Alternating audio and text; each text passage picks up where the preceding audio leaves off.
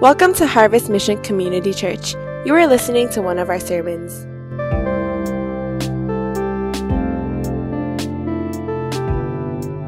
But I wanted to start off and ask a question, and uh, this might be a really weird question, and I don't even know how many of you even know this. But I want to start off and ask this question How many of you know how they catch monkeys in Southeast Asia? Does anyone know? Just raise your hand if you know. Okay, maybe one or two out of all you. Let me, let me just say this. When I first heard about it, I could not believe it. This is the honest truth. I was just like, no way. You know, when someone tells you something and it's just totally ridiculous, you're like, no way. But then after I saw it, I'm like, first of all, wow, that is cool. Uh, uh, that's the first thought I had. And secondly, I'm like, it is so simple, but yet very clever. And so instead of you trying to imagine what it's like, I'm going to actually show a video of a monkey being caught in Southeast Asia by this man. And as you watch this, I want you to try to draw some illustrations or, I guess, principles that we could apply into our lives. So let's watch this together. I should have warned some of you who were animal lovers that the monkey was going to roll around. Uh, did you see what was happening? The thing is that they usually tie that coconut to a, a chain so it can't run away. Um, and so what they do is they put these fruits or things that the monkey really enjoys. And this is the interesting part.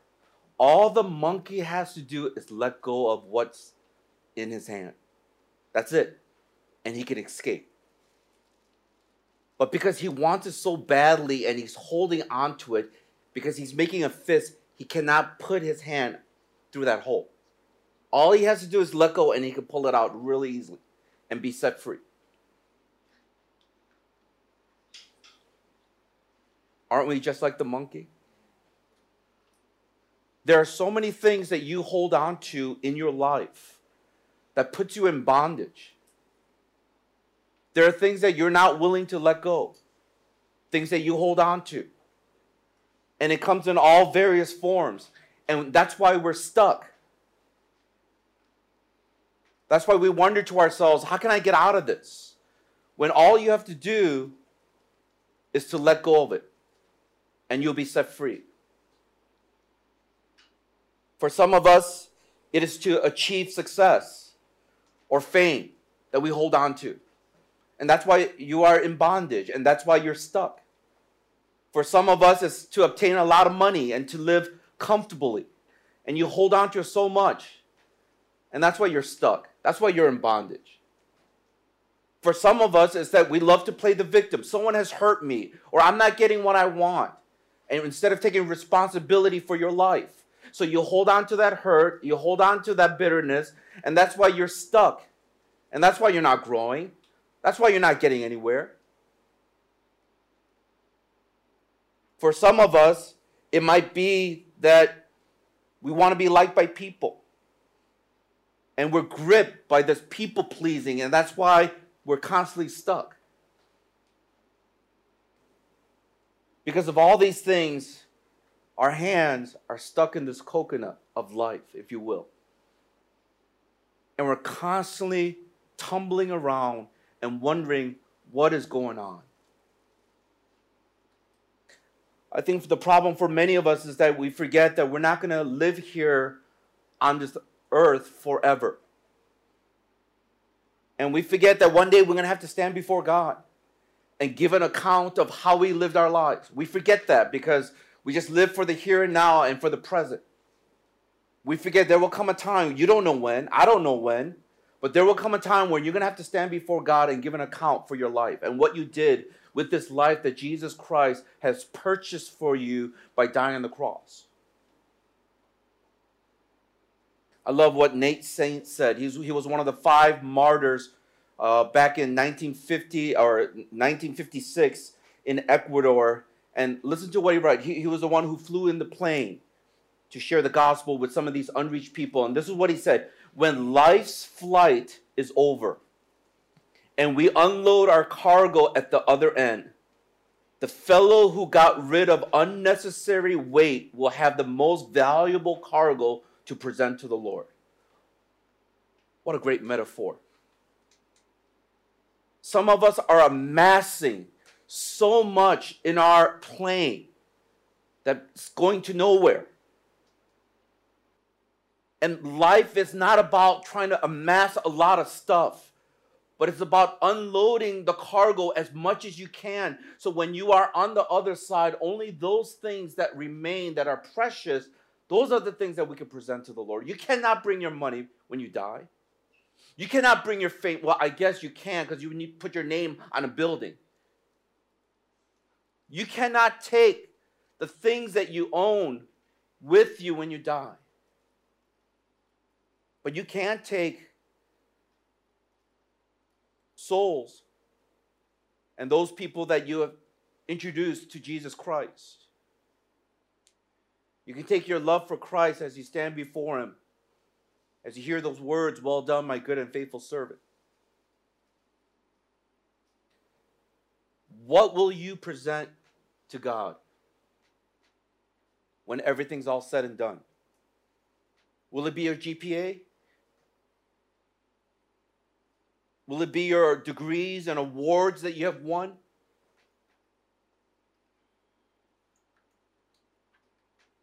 Will it be your bank account?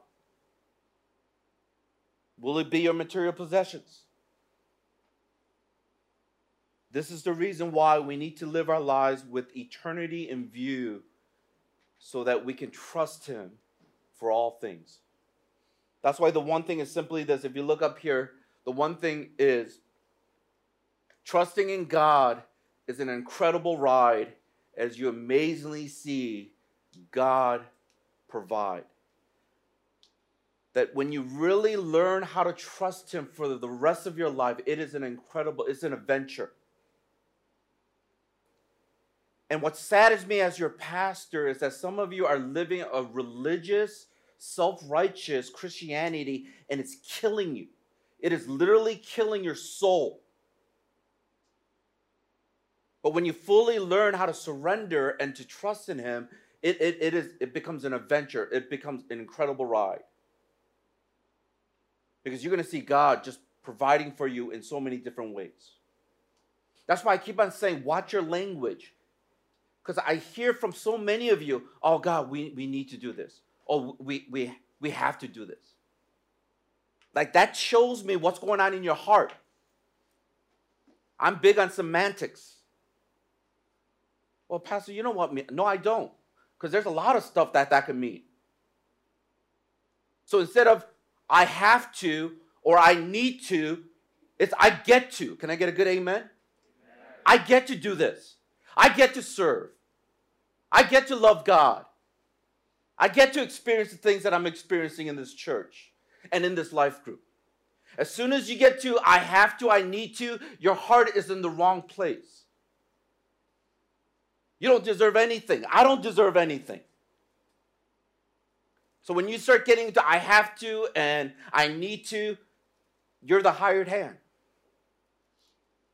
is I get to do this. I am so privileged. I am so honored to do this. I get to follow Christ. I get to live my life for Him. I get to surrender everything that I have to honor Him. That's why trusting in God is it is this incredible ride. And I pray that all of you, wherever you are in your spiritual journey with Christ, you will get to that point where you can also testify this, this is the most amazing thing that you can embark on. If some of you haven't experienced that, then we need to pray and ask God, Lord, show yourself to me. Because whatever I'm doing, something's off. And this message, eh, the whole Sermon on the Mount, it is not an easy message that he was preaching to the people who were so religious. That's why I keep on saying over and over if I have not offended you at least once in my sermon, I have not preached the gospel. I better have offended you because I'm offending myself sometimes. I'm like, oh.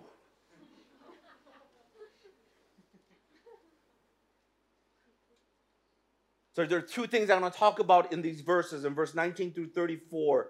How we must remember if we're going to really believe that trusting in God is this incredible ride, as we amazingly see God provide, there's two things we've got to remember. And the first thing is this we have to be committed to God's calling.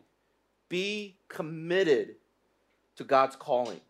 Now, in the previous section, Jesus talked about what? Hypocrisy. He talked about hypocrisy in our giving, hypocrisy in our prayers, and hypocrisy in our fasting.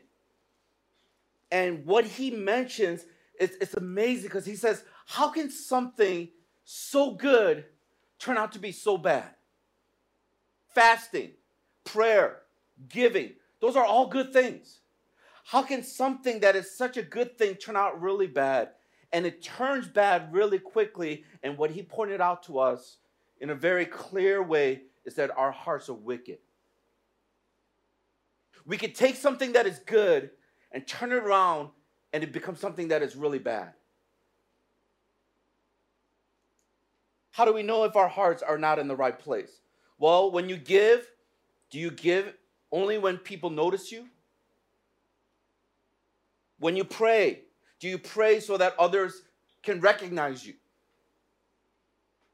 When you fast, do you fast to make sure that everyone knows that you're fasting?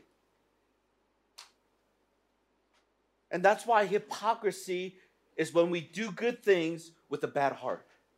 That's hypocrisy in some ways. You do good things, but with a bad heart. So that you can selfishly gain something or selfishly not lose something.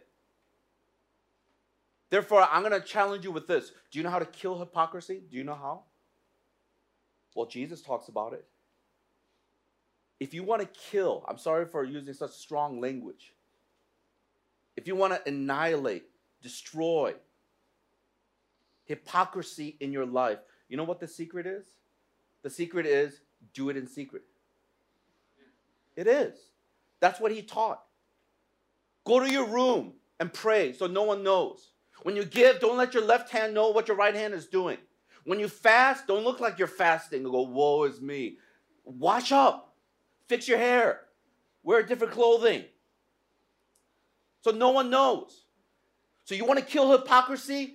Do things in secret that you know that you ought to do. Stop doing it for recognition. Stop doing it so other people can notice you. Stop doing it because you feel good about yourself, because that will always lead to hypocrisy, almost 100%. And that's exactly what Jesus was talking about when we look at this Sermon on the Mount.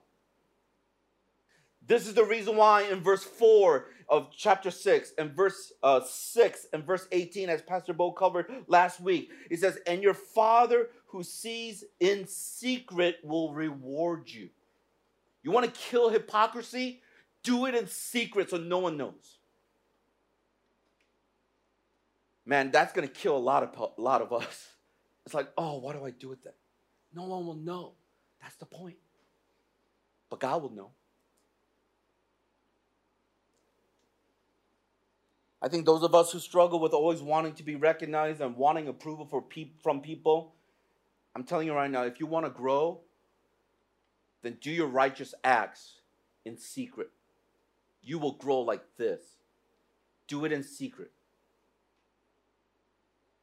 Then, starting in verse 19, it seems like Jesus almost shifts gears to address another issue, but you, you got to listen to me carefully. As I was studying this, I'm like, wow, Jesus is awesome.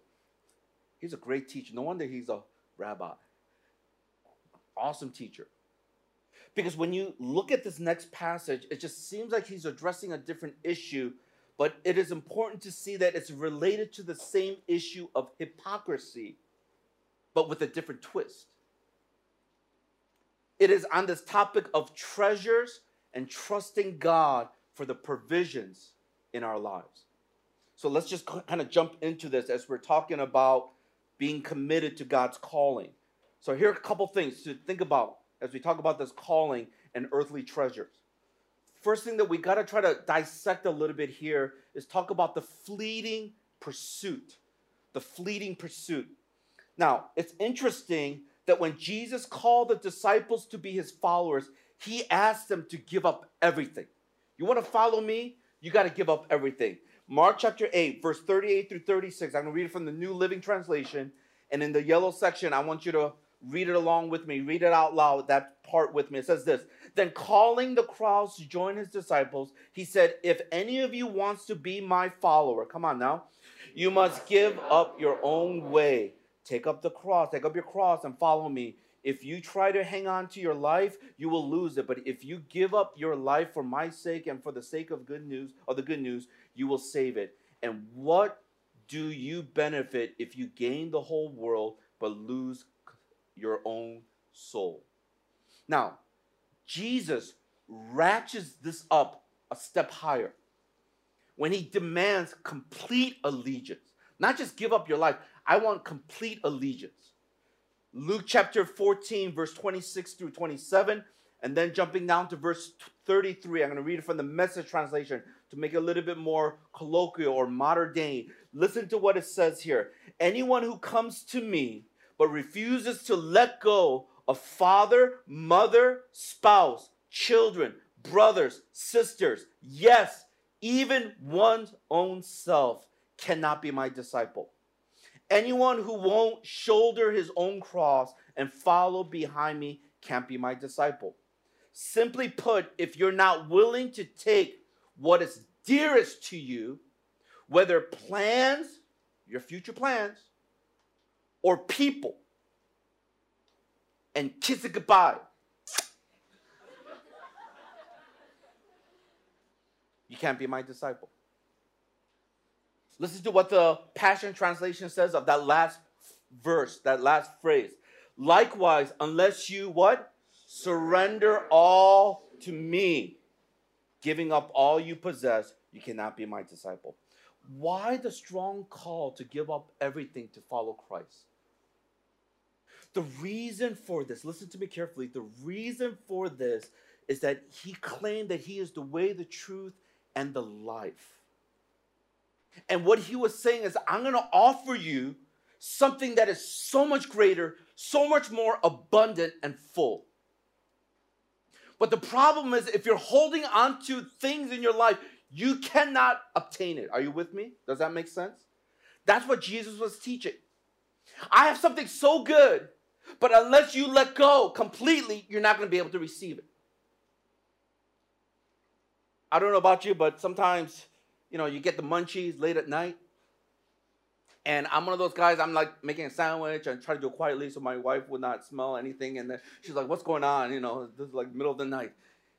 And so I'm making all this stuff, and sometimes I have to stay up late, so I'm drinking some coffee. So here I am, trying to get the bowl that I just made of whatever it is, the French coffee press that I have, and in my little pinky, I'm trying to collect the, the mug and then getting some tissues here, and I'm, I'm walking like this.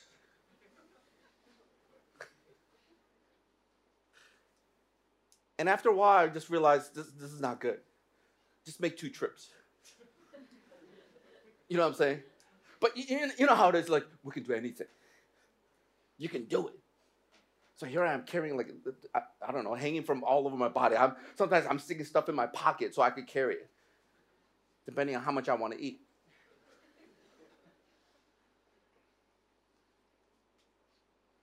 But Jesus is saying, Do you want this? Do you want this abundant life? Then you got to let go. That's why he demanded complete allegiance to him. You can't just take this and a little bit of this, but you got to let go. Can I just challenge us for a moment here? It's not even in my notes. I'm, I just something just popped up in my mind. Let, let me share this. Those of you who are struggling in your walk with God, I want to just challenge you. Maybe one of the first things you're going to have to examine your heart. Are there other things I'm holding on to? And then I want some of this. This good Christianity stuff that helps me. And maybe that's why it's not working. Because it's not supposed to you hold on to all this other stuff. Now, please don't misunderstand what I'm saying. As many of you know, in other portions of Scripture, family, your job, your grades or your studies, those callings, those things are important. But that's the point that Jesus is trying to make. is that some of the things that we're pursuing after are fleeting things. They're not going to last. That's why look at verse 19. Let's go ahead and start reading from verse 19 through 21. And as we read this passage, I just want to challenge us to kind of put yourself in this time with Jesus as he's teaching this at this mountainside. And these are all these people who want to follow him. And listen to what he says. He says this Do not lay up for yourselves treasures on earth where moths and rust destroy and where thieves break in and steal. But lay up for yourselves treasures in heaven where neither moth nor rust destroy and where thieves do not break in and steal. And then in verse 21, let me just go ahead and read that last part. It says this For where your treasure is, there your heart will be also. So, what do we notice here? In order to understand what Jesus was teaching, it's important to know how the Jewish people thought during Jesus' time about money, wealth, and prosperity. Everyone say wealth, money, money. and prosperity. prosperity. So you need to get into their mindset, and then you will realize, oh, this makes a lot of sense in light of the hypocrisy and everything else he was teaching. The Jewish people during this time, they believed that a sign of how righteous you are and how much God loved you was equated to how wealthy you were. Just think about it. If God loves you, he will what? Bless you. There's a little bit of the prosperity gospel that we hear oftentimes in our generation. So if God really loves you, he really cares, he will bless you. So the more money that you obtain, the more wealth that you have, the more positions of honor that you have, everyone will look at you and say, "Wow, God really loves you. You're really favored by God." Like can you imagine that's so deeply seated in the Jewish culture during this time? So the simple equation is this: the wealthier you are, the more prosperous prosperous you are, the more money that you have, then you are more righteous and loved by God. Now, it makes sense that they did everything possible to lay down for themselves treasures here on this earth. Because that just shows that how righteous they are and how much they're loved by God. But the problem that Jesus was pointing out was that anything that you store up for yourself here on this earth will not last. That's the thing that he wants them to realize. It will be subject to moths, rust, and thieves. It will be stolen. Jesus even gives a parable to explain how foolish it is to store up things in heaven. This, this is in another portion of scripture. Listen to what he says in Luke chapter 12, verse 15, bravo to verse 21 in the NIV. I'm going to read it from the NIV. Listen to what it says. A man's life does not consist of the abundance of his possessions. This is Jesus speaking because he's telling them this story, there's a parable, and then he tells them this the ground of a certain rich man produced a good crop. He thought to himself, What should I do? I have no place to store my crop. So, this idea that he's blessed. Because not only does he have all the stuff, but now his crops are even more fruitful. Oh, God loves me. Then he said, This is what I'll do I will tear down my barns and build bigger ones. And there I will store all my grains and my goods. And I will say to myself, You have plenty of good things laid up for many years. Take life easy, eat, drink, and be merry. But God said to him, You fool, this very night your life will be demanded from you. Then who will get what you have prepared for yourself? This is how it will be with anyone who stores up things for himself, but is not rich towards God. Man, that first section sounds like a Chinese uh, family. Work hard, study, do all the stuff, make a lot of money, be successful, and then you can relax.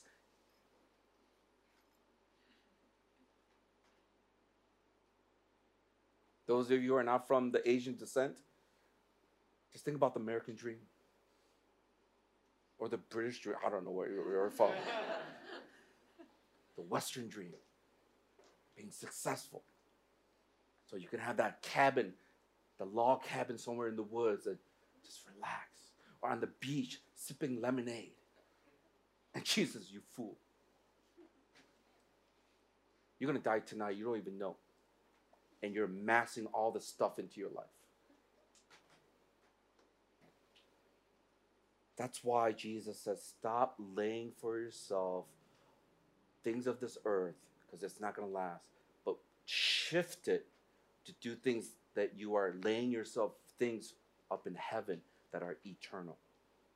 Now, the question is is Jesus against treasures, wealth, or success? Of course not.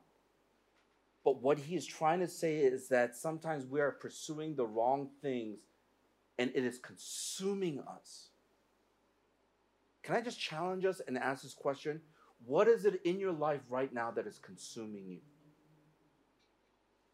What's consuming you? Your studies? Why? Probably because you want to get a good grade. Why? Because if I get a good grade, Pastor, then I, I get to put on my CV. Why? If I put on my CV, I can get a good job.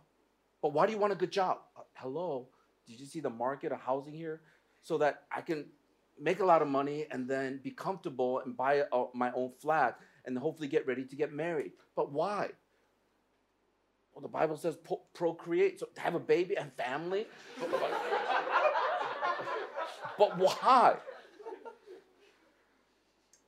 then, then what? Well,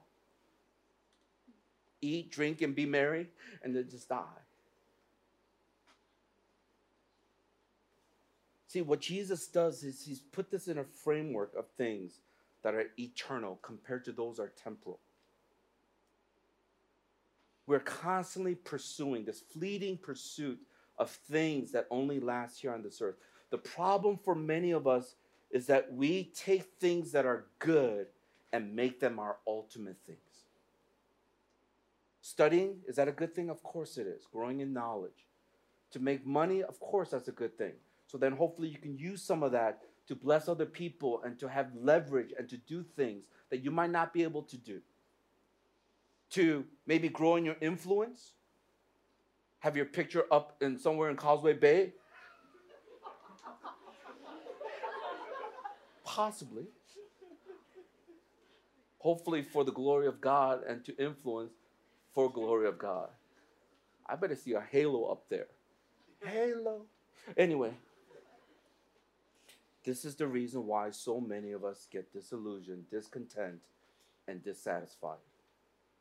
That's why in verse 21, Jesus says, Where your treasure is, there your heart will be also. Listen to what it says in the NI, New Living Translation and read these part phrases with me so it'll stick into your heart. It says this the same verse, but different twist to it. It says, Wherever your treasure is, there the desires of your heart will also be. Listen to the message translation.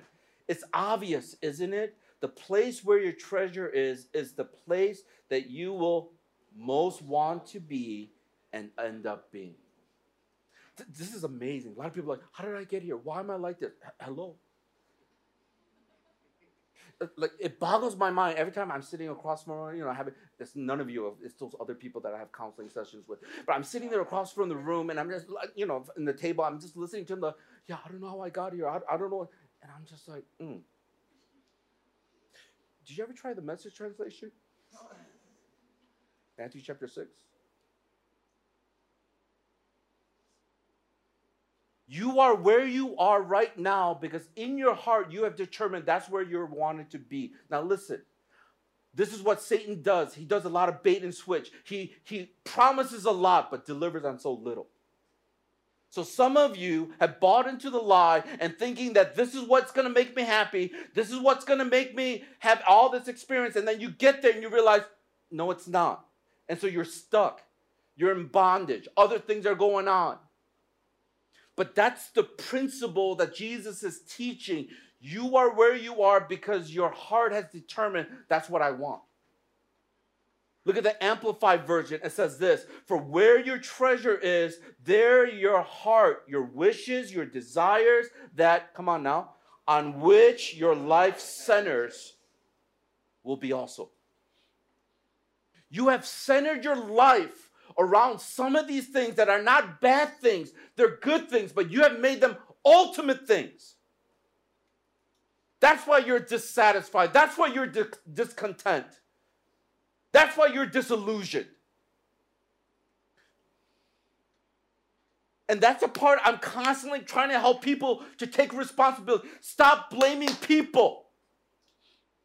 You thought if I did this and I could be recognized, I could be loved by people, I could maybe get this. But then you do it and you don't. So you blame people. You play the victim. No one forced you. You made a decision. You decided to do it. Because you centered your whole life around that thing, around that person. Look at the, the Passion Translation. For your heart will what? Always pursue what you value as your treasure. It's the heart. That's what Jesus is trying to get at throughout this whole Sermon on the Mount. You can do all these external things, it means nothing that's what he's trying to teach. It is your heart. You have heard it once said, do not murder. But I tell you the truth. Truly, truly, I say to you, if you ever hated anybody, you have committed murder in your heart. Just think about what we cover so far. All this teaching. It's not about the external behavior. It's not, and I realize being in Asia, everything is about like obeying the law. But it's really sneaky because it's about obeying the law but still being rebellious. I was just hanging out with some guys uh, this past weekend, and I found out that once the national security uh, law has passed, there were some stores that would have all these signs, you know, yellow and all that stuff. And so they were actually told to take it down or they're going to get written up or they're going to be in trouble. So, you know, what do you do? You got to obey the law, right? And so they started tearing down these signs. So guess what they do? They put yellow stickies. So you're obeying the law, but your heart is somewhere else. Now, I'm not trying to make a political statement. I'm just using that as just to try to help highlight the type of hearts that we have as humans we obey the law, but we really are not really obeying it. We're rebellious by nature. What are you pursuing after? What are you sending your life around? What is it that you value? If it's not the things of God and the things of the kingdom of God, then you're storing for yourself things on this earth which will fade away. It is a fleeting pursuit. Listen to what William Barclay said. He says this, this commentator says this. Here is the great truth that only when we see things in light of God do we see things as they are. It is only when we see things in the light of God that we see things that are really important and what things are not. Things which seem vastly important, things like ambition and prestige and money and gains, lose all their value and importance when they are seen in the light of God. Pleasures and habits and social customs which seem permissible enough are seen for the dangerous things they are when they are seen in the light of God. This is our theme. God, shine on us. Shine on us. Help us to see things through your light so that when we look at the world, we'll see things a little bit more clearly and, and the lies that Satan tells us that we easily buy into. And we bite into it, and then guess what happens? We get stuck. So I want you to think about this the calling that God has given us. We got to understand the fleeting pursuit, and I want you to see this next thing it's the freeing priority. Like, okay, I'm going to ask us how many of you have ever been with your friends or family and somebody inevitably asks this question What do you want to eat? or let me put it in another way uh, What do you have a craving for? You know what the problem is with living in Hong Kong? There are so many options and so many choices. So, what do you do? You got to narrow it down to what? A cuisine type. First, it's like Eastern, Western that just chops it in half. Because under Western, there's only like a handful of pizza, hamburger, you know, the, that kind of stuff. And then Eastern, there's a lot of more choices and stuff. So you got to cut that in half, and we're trying to decide. When you have so many options, we're not able to prioritize very well. But listen to me. This is the irony. The more choices or options you have, the more you need to prioritize. Are you with me? Think about this for a moment. Is that when you have so many choices, it's hard to prioritize. But because there are so many choices, you have to prioritize. Let's continue it in verse 22 to 24. Listen to what it says here as we read this passage. It says, The eye is the lamp of the body, so if your eye is healthy, your whole body will be full of light. But if your eye is bad, your whole body will be full of darkness. If then the light is uh, light in you is darkness, how great is the darkness? No one can serve two masters, for neither he will ha- for either he will hate the one and love the other, or he will be devoted to the one and despise the other. You cannot serve God and money. Now, Jesus uses this illustration about the eye being the lamp in the body. And he says, if the eye is healthy, then it'll be full of light. But if it's not, then it's going to be dark. Pretty much what he's trying to say is if our goal in life is to lay up all these earthly treasures, then there will be darkness from within. But if you're looking to serve God, to glorify God, to use the resources to advance his kingdom, then light will shine out of you. And Jesus closes out this section by reminding us that you cannot serve two masters. Now, the reason why it is impossible to serve two masters is because there will always be times when both of them will demand something of you at the same time. And they will be in conflict one one another. This is what Jesus is teaching. Now, when I was thinking about this, I, I realized there's two groups of people with, with this particular thought. First, there's the people pleasers, those who are really trying hard to please somebody, whoever it may be. It could be your parents, it could be your kids, I don't know, your friends, just whoever you're trying to please. And then the other group are people who don't know how to commit.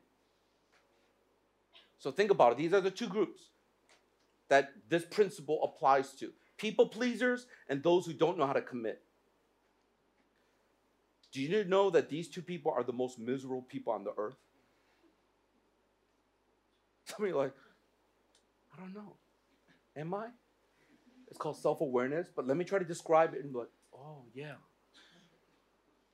The reason why they are the most miserable people on this earth, these two groups of people, is that they have conflicting masters.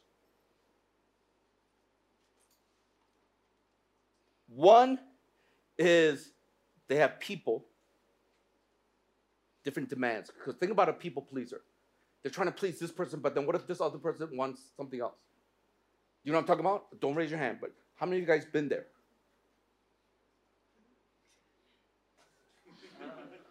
this person wants left, this person wants right.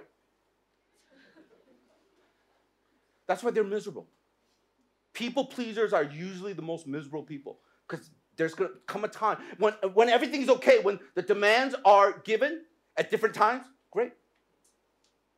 You might get a little bit bitter. Oh, I'm so tired. Why do they want so much from me? But, but at least you're able to kind of please both sides. But life sucks when you have both of them wanting something at the same time in different ways, conflicting demands. This other group who don't know how to commit, do you know why they're so miserable? Because you know who their master is? Themselves. They only live for themselves. And I'm telling you right now, that is one of the most miserable lives you could ever live. So these are the guys who never commits to, let's say, church or life group. Because, you know, oh, we're having a hard day. I'm there. Oh, we haven't seen you for a while. I'm just kidding. Those of you who are like that, we love you. We love you. Please. Please. We love you. We're not pushing you away. Join us. We love you. But I had so many conversations in the last five years and then add another 20 years back in Michigan, and this is the same conversation. They're part of this one group and then the, another part of this group. Okay, check this out. Everything's fine when the demands are different at different times. They might be like, oh, I'm so tired. I don't know why. But, but they're able to do it. But then there's something called fall or autumn break. And it just so happens that this group wants to do an outing, and then this group wants to do the outing at the same time. How do you choose? Can you imagine if you're a people pleaser and you game over? You might as well just die right now.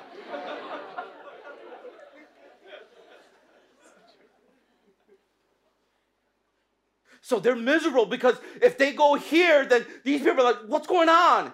Are you, they're like, oh, okay, maybe I'll just come for one hour over here. They're like, what's going on with that hour? It's really important because we're going to do this games. And they're like,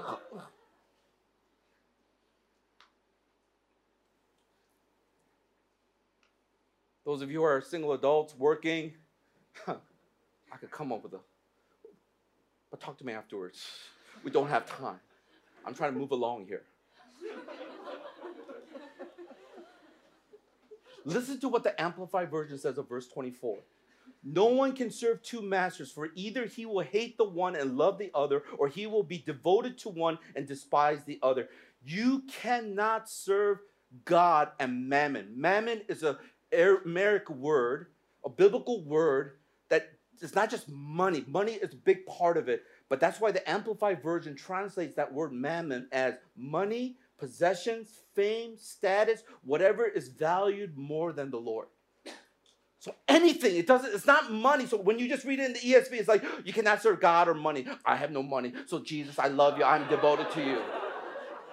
Come on now.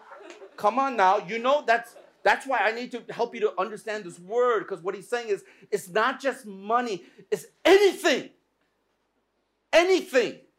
Possessions fame, whatever your heart is set on, that's mammon. And that itself, if it conflicts with God, who is our master and our Lord, then that's where the tension you will begin to feel in your life. Listen to this. It is not wrong to possess things. Can I get a good amen to that? There is nothing wrong to possess things. But it is wrong for things to possess you. There is nothing wrong to possess things. But when things starts possessing you, that's when we have idolatry. That's when it's hypocrisy. That is the very thing that Jesus is trying to address in this portion of scripture. Don't lay your for yourself treasures on this earth that will rust away and people will steal and it's going to eat away but lay yourself treasures for treasures in heaven. How about us this morning? What are we worshiping? What multiple gods are there in our lives that's competing for our ultimate?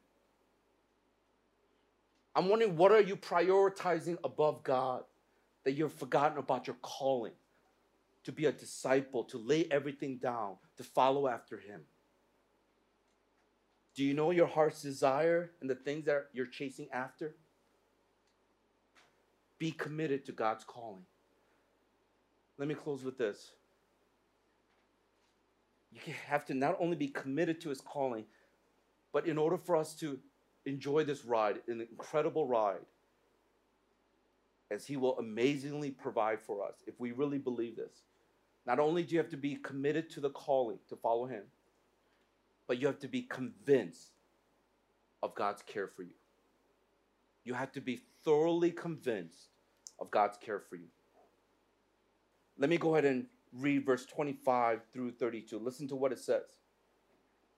Therefore, I tell you, do not be anxious about your life, what you will eat or what you will drink, nor about your body, what you will put on.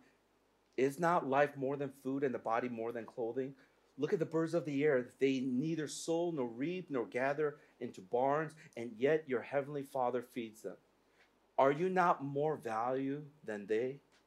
And which of you, by being anxious, can add a single hour to his span of life? And why are you anxious about clothing? Consider the lilies of the field, how they grow. They neither toil nor spin. Yet I tell you, even Solomon in all of his glory was not arrayed like one of these. But if God so clothes the grass of the fields, which today is alive and tomorrow is thrown into the oven, will he not much more clothe you, O you of little faith? Therefore, do not be anxious, saying, What shall we eat, or what shall we drink, or what shall we wear? For the Gentiles seek after all these things, and your heavenly Father knows that you need them all.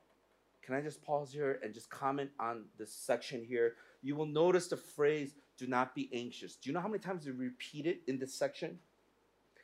Three times. Once in verse 25, once in verse 31, and once in verse 34. So, three times. When there's repetition in scripture, it means it is very important. That's why the Amplified Version says this Therefore, I tell you, stop being worried or anxious, perpetually uneasy, distracted about your life. Man, I'm telling you right now, there are so many people who are distracted. You know who are the most distracted? When they graduate, they don't have a job. Someone like, oh, that's all right. Yeah, because you got it right away. But can you imagine just months? and months, perpetually uneasy, distracted, worried, anxious.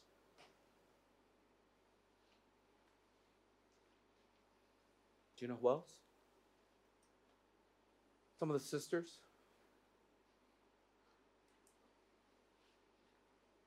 In about a month, they're going to turn 30.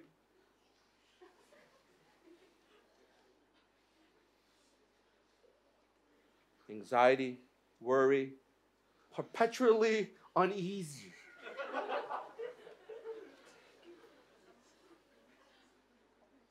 distracted.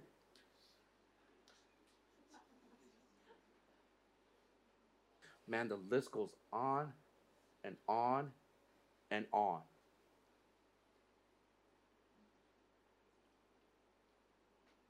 Now, I hope you know just because it's not in the Bible doesn't mean that, you know, it doesn't exist. It's a principle, and you apply that into other areas of your life. And I'm telling you, whatever makes you uneasy and just worried and anxious, that's what he's addressing. It's important to Jesus that his followers would not allow the cares of this world to distract or divide their hearts or their minds. This is why Jesus uses several illustrations to show how God will provide for them if they will trust, if they will believe that He cares for them. You talk to any child when they're young and they don't get what they want. They always say, Mom and Dad, they don't love me. It just like sometimes, like when I when I heard that when our kids were really young, you know, when someone slaps you, you're like, what? And then once you come to your senses, like, boy,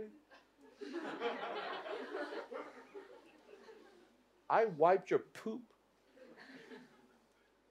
And some water fountain was spraying, and I'm like, I we, we mm. So th- there are times when you're like, what? And that's how we are sometimes, aren't we? I know sometimes I catch myself because when I don't get things when I want it, at what time I want it, and how I want it, then it's easy to act like this like spoiled brat. Because we want this right now. This is how we want it. And God's like, I'm not going to cave into your own desires because it might not be good for you. So he says, Look at the birds. what, what do they do? I, I, don't know. You know, I was, was, was going to try to mimic it, but I can't. I can't. But you know, with their beaks, they're like, and they just happen to find food at different places. Cause God just leaves food all over. Look at the lilies of the field. So I was thinking, lilies of the field. What does that look like? And so I typed it up and I said,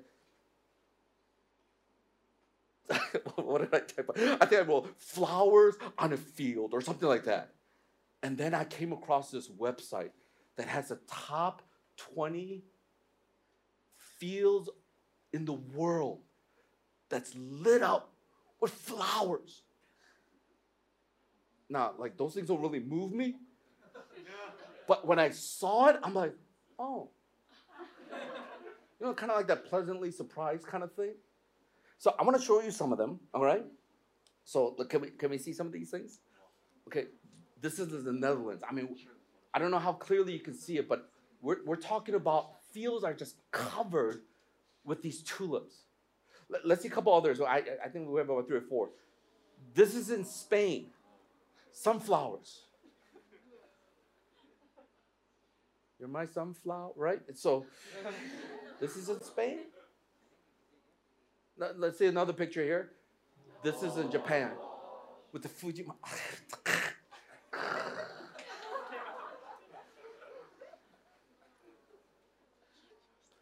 I mean, it, it, comes at certain seasons of the year, but it just fills the whole field. I mean, I, I feel like that's something worth visiting, right? Just with the Fuji Mountain in, in the back, or Fiji Mountain, or Fuji, yeah, Fuji Mountain. Fiji. Well, yeah, Fiji is water. I want to sip lemonade on a beach somewhere. I think one more. Okay, one more picture. Let's look at this. This is lavender, out in uh, France. Français. come on, tap t'appelles-tu? Yeah, come on.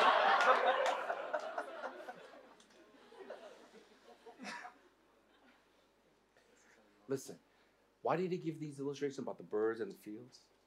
Because he is trying to remind the people of their worth. Listen to me. Everyone say worth. worth. Jesus uses this how much more argument language. It's to compare. If this is like that, then how much more? If the birds, they don't even have to look for food, but it's just there, how much more? That's why in verse 26, bravo, it says, Aren't you not of more value than they? The Living Bible says, You are far more valuable to him than they are. The Voice translation says, You are even more precious to him than a beautiful bird. That's why in verse 30 it says, Will he not much more clothe you? When you know that he knows, then it helps. God knows all the things that you need. The question is for us do you trust that He knows you and He knows your needs better than you know them yourself? Can I just kind of have us think for a moment? What does worry do to us? You guys know? Now, I, am going to guess in a room this big, I would say there is a good handful of you right now are struggling with anxiety and worry for various things going on in your life let me just describe to you some of the stuff that's happening in your life right now. First of all, it interferes with your joy. Joy of the Lord. You, you don't have it. I, I'm guessing right now your spiritual life is not going really well. You just have no joy. Everything's just a chore. Going out to life group is a chore. Coming to Sunday, doing all this stuff. Serving is a chore. Because you're worried about something. Secondly, it interrupts our rhythm of life. So such thing as sleeping and eating when you start worrying, if you ever lay there in bed and your eyes are just like open, and you look at the clock, it's like 12 o'clock, and the next thing you do, you look over and it's 1.30. You look over, it's 3 o'clock in the morning. Like it literally interrupts the rhythm of your life. Third, it initiates negative thoughts. This is where unbelief starts happening. Like as soon as you start worrying about maybe God doesn't love me, maybe He doesn't really care, Maybe he's trying to punish me for something. Like it really, when you start getting worried and you don't trust, it starts initiating these negative thoughts. Fourth, it intensif- intensifies self sufficiency. You're like, well, if God's not gonna do anything, then I'm gonna have to just watch out for myself. I'm gonna have to take care of things for myself. So then you start being very proactive. No, please don't misunderstand me. There's nothing wrong with being proactive but you're to do things that is very self-sufficient because you're not, you're you're not believing and trusting that God will provide, that God cares for you, that God knows you. So you're to try to do things on your own strength, your own wisdom. You might even manipulate certain things. It intensifies. And lastly, it increases a sense of hopelessness. Like I don't think it's going to ever change. This is what worry does. And Satan will love every single one of these things to happen at the same time in your life. This is why Jesus drives home the point. He says, You shouldn't worry. Don't be anxious, but trust in God. He says, What? Even the Gentiles. Don't be like them. what he's saying, the word Gentiles is those uh, pre Christians or those who don't believe in God. He says, Don't be like them because they have no other hope. That's why they should worry because this is all they have. But you, who are a child of God, you have God on your side. How should you, why should you worry? Does he not know you? Look at the birds of the air and the fields, they're covered with all the arrays.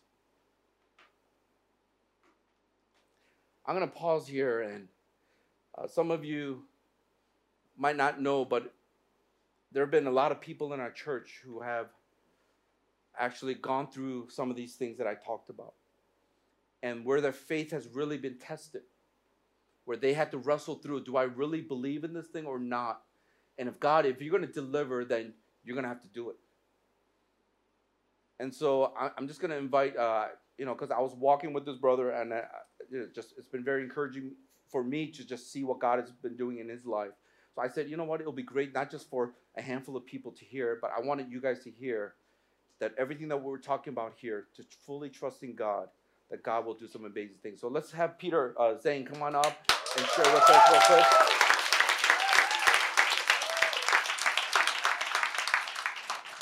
All right, brother.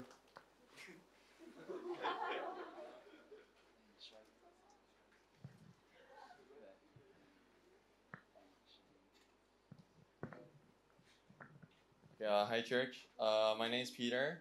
I'm from the Poly Life Group Exalt. Pray for Harvest Games. Um, I'm from PolyU. I majored in electrical engineering, and right now I'm currently working. I've been part of this church since 2016, uh, August. And so today I would like to share a bit about how God has been helping me place my trust and dependence onto Him and not on the things of this earth. Um, just a little background I'm always a person driven by comfort. Uh, being able to born into a middle class family with Christian values always gave me a certain aspect of pride. Uh, when I see other people struggling with their pre-Christian parents uh, because of the clash of values, I would always have compassion.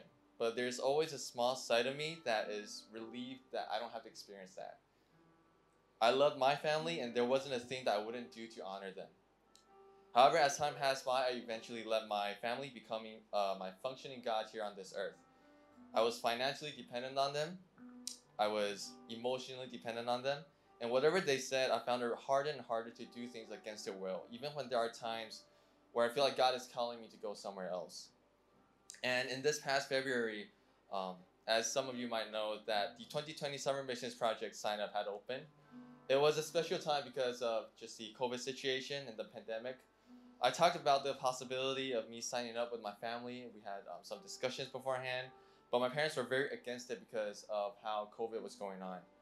Um, after spending a considerable um, amount of time just praying and asking God, I felt that God was nudging me to take this step of faith and still sign up. I struggled because here I was, clearer than ever before, sensing that God was nudging me to go one way while my parents were telling me to go the other way. I still decided to send up, uh, sign up in the end, and lo and behold, I was accepted as part of the 2020 Summers Thailand missions team. I didn't share with my parents that I had joined the missions team in the beginning uh, because I was afraid of any confrontation with my parents.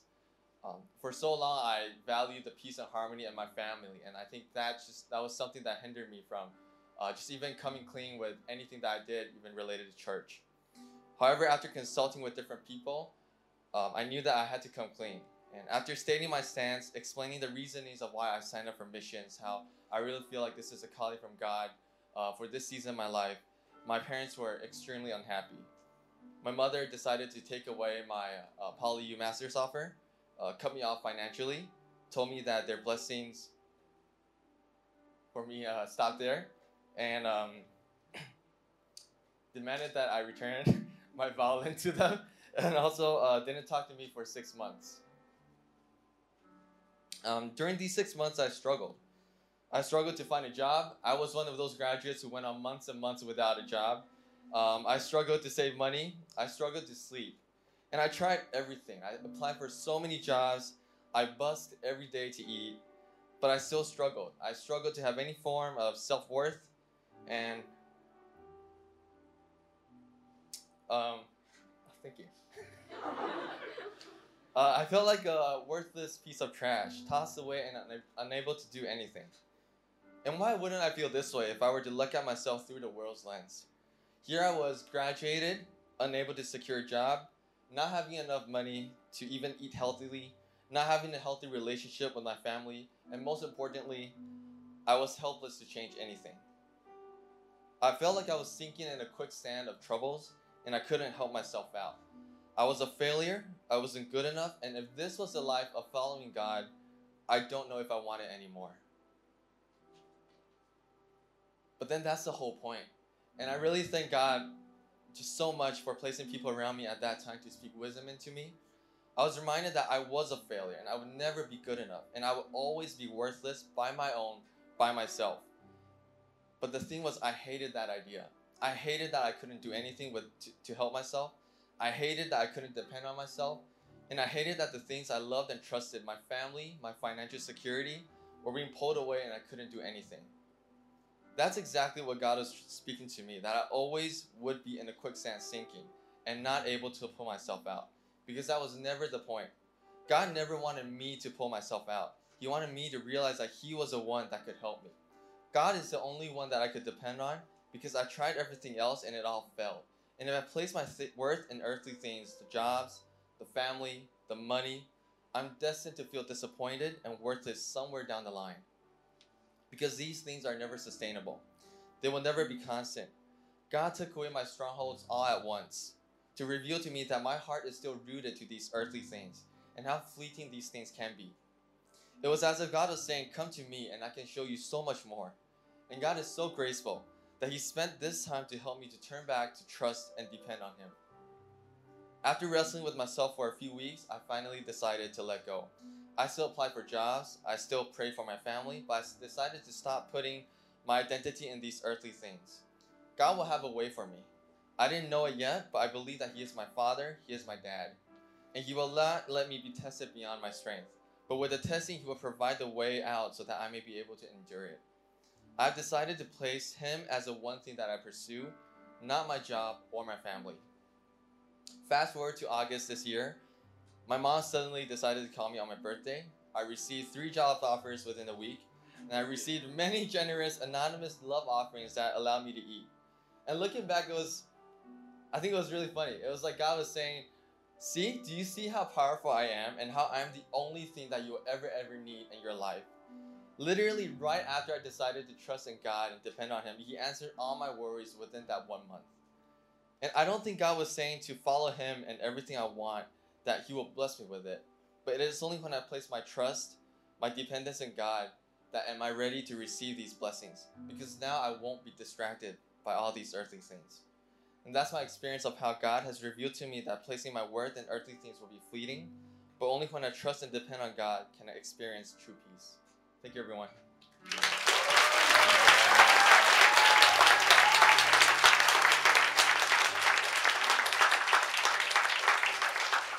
Now, that's good stuff right there. Come on, let's applaud the Lord again. Can we do that?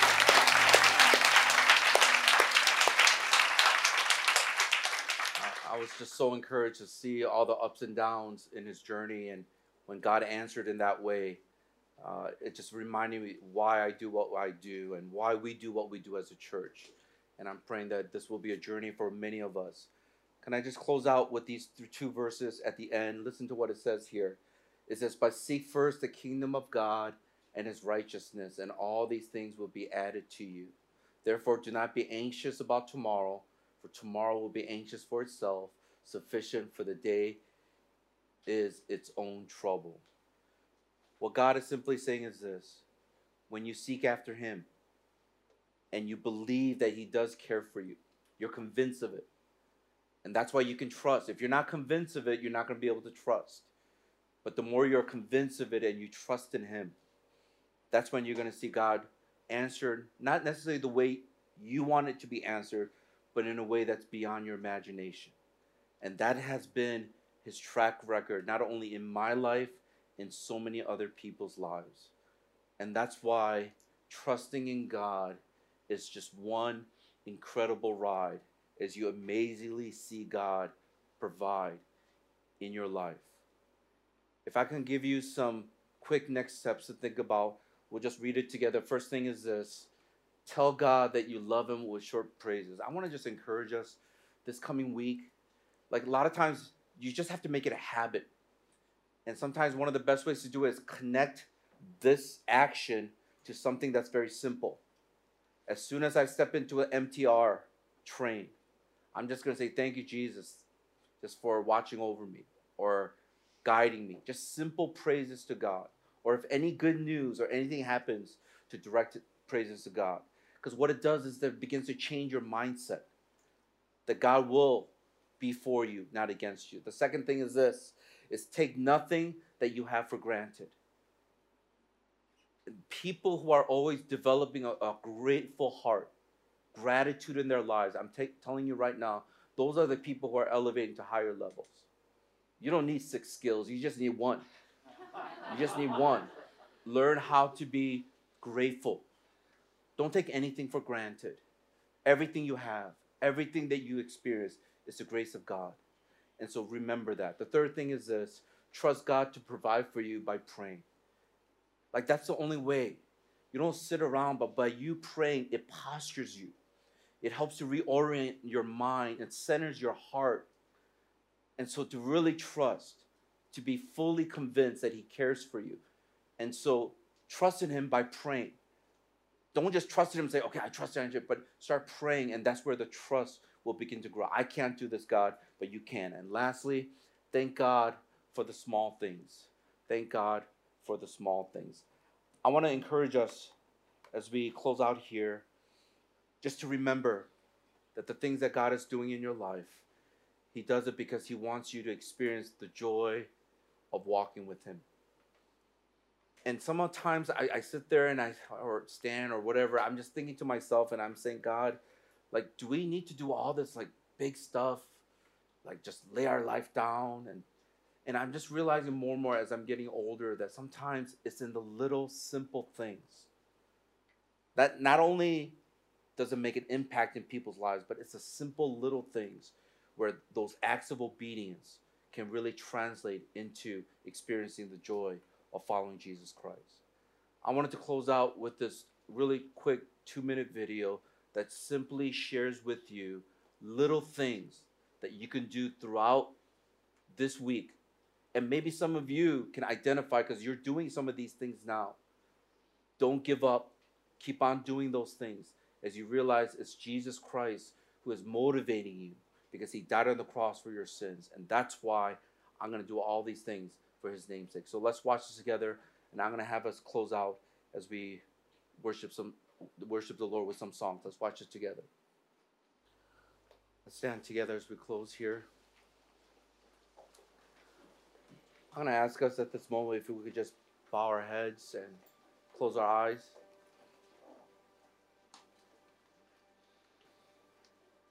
I'm just wondering if some of you are at a stage of your life, or maybe just in your spiritual journey, that for whatever reason, the things that you're doing now, something is off. It just it's, it's not clicking.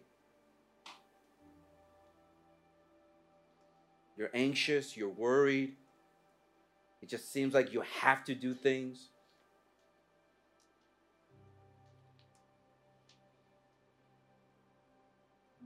And you're wondering something is going on. I don't know what it is, but something's going on. And my challenge to you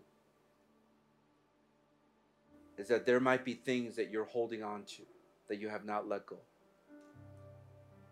And for each person in this room, it's different. Just depending on your experience, the way you were raised up. The person next to you, what they struggle with is not what you struggle with, and what you struggle with is not what they struggle with.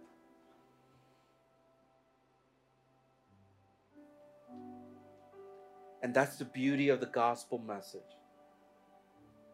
this was not the way it was supposed to be. The broken relationships, just the things that we're chasing after that keeps on leaving us empty and longing for more, and we realize nothing's satisfying. You go from one relationship to another, one job to another, one city to another, constantly on this search. And I'm telling you this morning, you cannot run away from yourself. No city, no relationship, no job, no grades, nothing will be able to address that angst that you feel in your heart. And it's only by Jesus Christ. That's why he came into this earth, died on the cross, and rose again from the dead so you and I can experience new life. Because he's saying, I am the way, I am the truth, and I am the life. The thief only comes to steal, kill, and destroy, but I have come to give life abundantly. But the problem is we're still holding on, just like that monkey, we're holding on. And we're stuck, we're trapped. And God is saying, let go. Fully trust. Be convinced that I care. Be convinced that I know you better than you know yourself.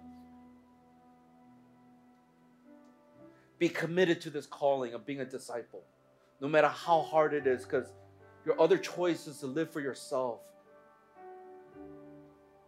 And it will always lead you back to where you were from the beginning. Always wanting more. That's why Jesus says, Seek first his kingdom and his righteousness, and all these things will be added unto you. Let's make a commitment as a church, not just individually, but as a whole church, that we will be the people of God, the community of God, that will put Him in the center of our lives. And we're going to seek Him and His kingdom above all other things. And whatever it is that we need, not only individually, but even as a church, whatever we need is going to be added unto us. And we believe that by faith. So, Heavenly Father, I just pray for every single one of us here, no matter where we are. Some of us, I just feel like some of you are just, I described you because you are worried, you are anxious, you can't, you, have, you haven't been able to go to sleep. Some of you decided to turn to yourself. You're forsaking some of those things that you know that are true just for that temporary, just so that because you can't trust him. You can't believe that he's good. I feel like there's some of us here. And I don't know if, if that's you, I just want to encourage you. This is your opportunity. Just let go of whatever's in that coconut. Just let go and allow your hands to be free. And then so you can receive what it is that God wants to give unto you. So, Father, I just do pray for every single person who's wrestling in their hearts, this uneasiness they're trying to figure out why their life is where they are. I just pray that by your grace, that you will remind us that you've given us this high calling. Help us to be committed to that. And God, you care for us and help us to be convinced of that. And that's when we're going to be able to fully trust you and enjoy this incredible ride as we see you provide for us in all areas of our lives. Lord, I pray that there'll be more testimonies like Peter's and many more experiences that we can say all praise and glory unto you. Because that's what happens when we fully, as your children, lay all things aside and believe that you are a great and mighty God, that you're more than able to do things that we can only imagine and think of, but you're able to do it as we fully trust in you. So, Father, I just pray that you will come by the power of the Holy Spirit right now and touch every single person wherever we may be, Lord. And we're just asking you, Lord, that you will release just a new spirit in us, a new anointing, a fresh anointing on us right now, Lord. That all the things that we've been pursuing after, fleeting things, as we now prioritize your kingdom and our relationship with you, we're going to experience things that we've never experienced before. I'm going to ask us right now, just symbolically, just in your heart. I don't know what that means for you, but can you just right in front of you, lay your hands just bare uh, and open and bare. Will you just do that right now, just between you and God? No one else is watching. And just think about what are some of those things that were in your hand. I don't know what it is, something with the future, maybe a relationship, a job, your grades, whatever. They're resting on your hands right now. And God is saying, I want you to trust me and lay those things down at the foot of the cross. And let me write your story. That's what God, the Lord, is saying to us. He will say, Let me write the story because I write it so much better. It's going to be so much more beautiful. It's going to be so much more laced with grace and forgiveness and touches of my love and just my sovereignty, my providence, my omnipotence. And it's going to fill that field of our lives with these beautiful flowers that we can say, God, it was all you. So that will bring him glory, bring him honor, not to us, but to him. So just with the open hands right now, I want you to just in your own timing, just when you're ready, just say, God, here it is. Whatever that's in your hands, say, just offer it to him. And can we just spend the next 30 seconds or so just thanking him, believing by faith, God, as I fully trust in you, you're gonna do your thing. Some of the sometimes this ride is like crazy. It's like riding those red minibuses. It's crazy. But man, it's gonna be a ride as we buckle up. It's gonna be an incredible ride. And why do we want to live lives any other way? Mundane. And just wondering what is the purpose? God's going to show you. Every day is going to be new. Every day is going to be exciting. There's people you're going to meet, opportunities that will come up, things that will happen. You'll be like, wow, that's a wow God moment right there. Let's believe that by faith. So, can we just pray that? Say, Thank you, Lord. We believe it's going to happen right now in Jesus' name. Come, Holy Spirit. We thank you, Lord Jesus. Thank you for listening to the Harvest Mission Community Church podcast. For more information, visit our website at hongkong.hmcc.net.